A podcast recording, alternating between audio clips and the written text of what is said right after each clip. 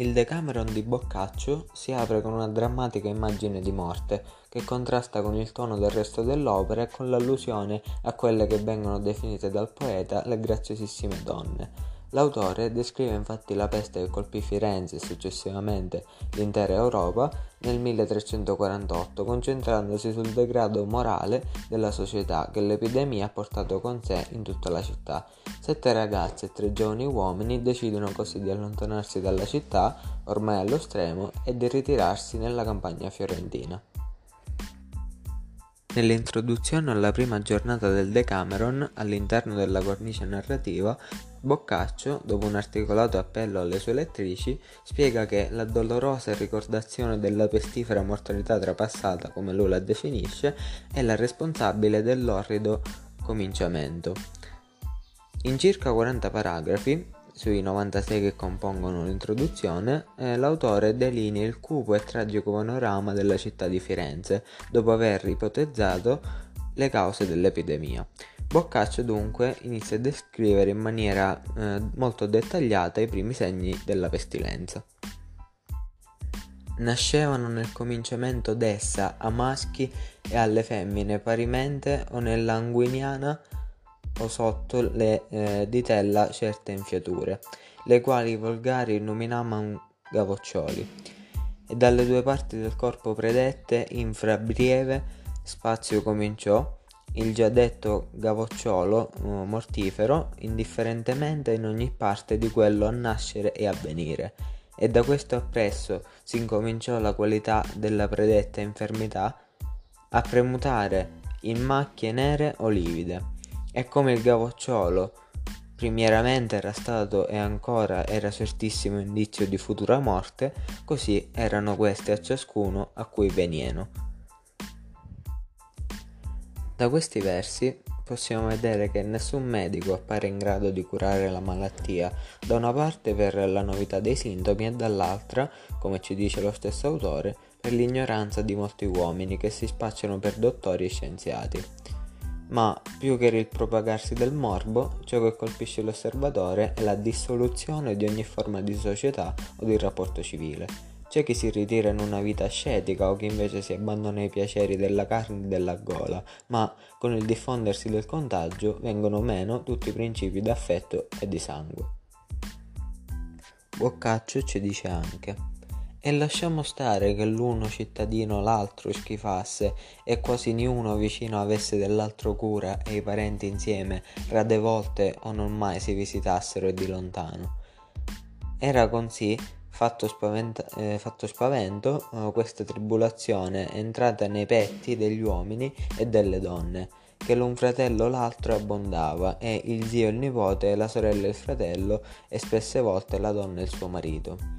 E, che maggior cosa è quasi non credibile, i padri e le madri, i figliuoli, quasi loro non fossero, di visitare e di servire schifavano.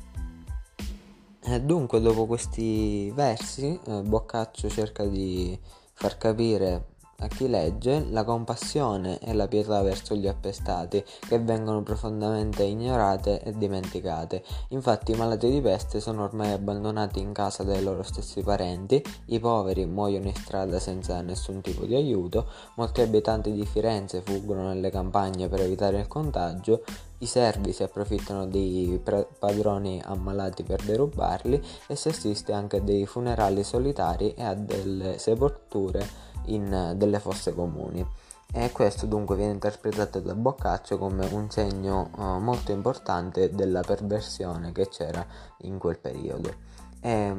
e così, eh, di fronte a questa gran moltitudine dei corpi eh, mostrata, come la definisce il poeta, e al dissesto del sistema, del sistema socio-economico stravolto dalla peste, non resta che provare a ripristinare i valori dell'equilibrio e della eh, razionalità. Ed è proprio da questo momento che parte il Decameron vero e proprio con il suo progetto di ricostruire una nuova società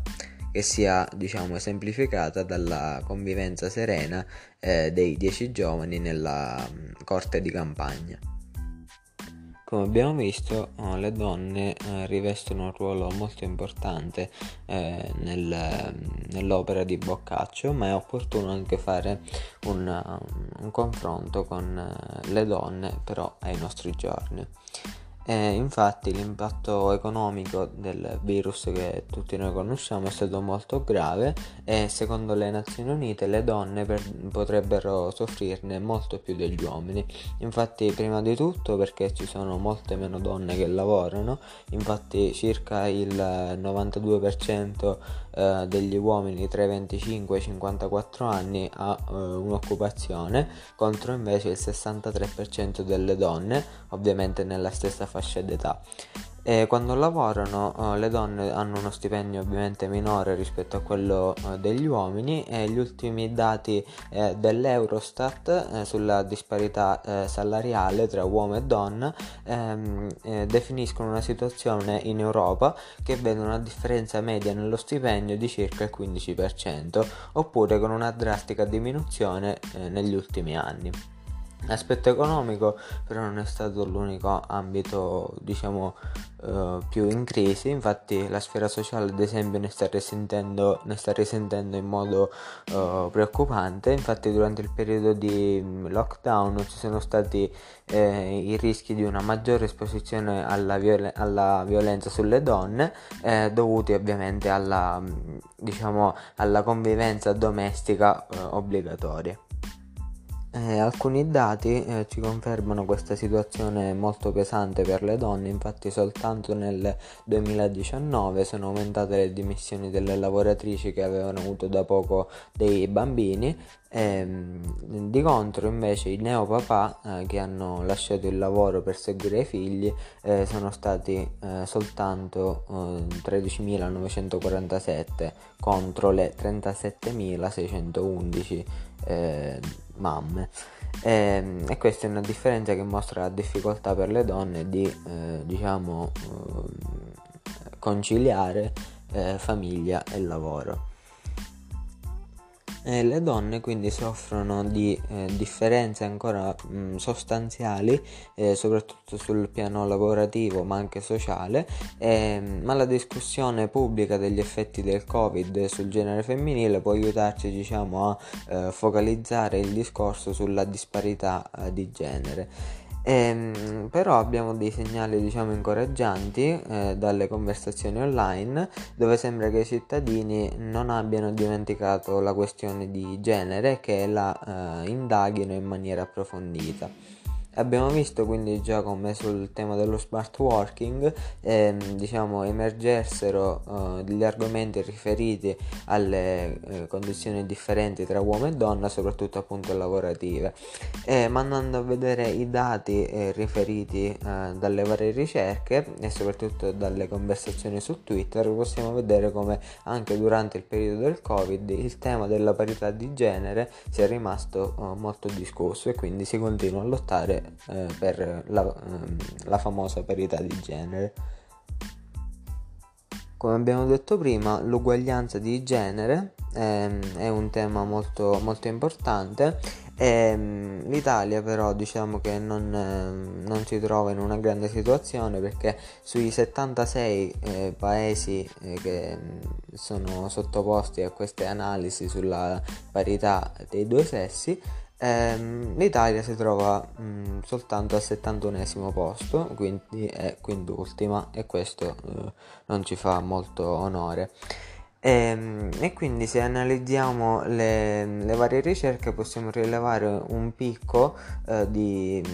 di, queste discussioni per la parità di sessi a marzo e si tratta appunto della festa della donna in particolare l'8 marzo e, ehm, e dunque eh, questo proprio la giornata mondiale eh, delle donne diciamo che eh, sta contribuendo almeno in maniera eh, generale ehm, diciamo ad una rivalutazione eh, sulla, sulla, distinzione fra i due sessi una, distin- una distinzione che ovviamente non, non, dovrebbe esserci perché sia l'uomo che la donna dovrebbero essere diciamo eh, posti sullo stesso livello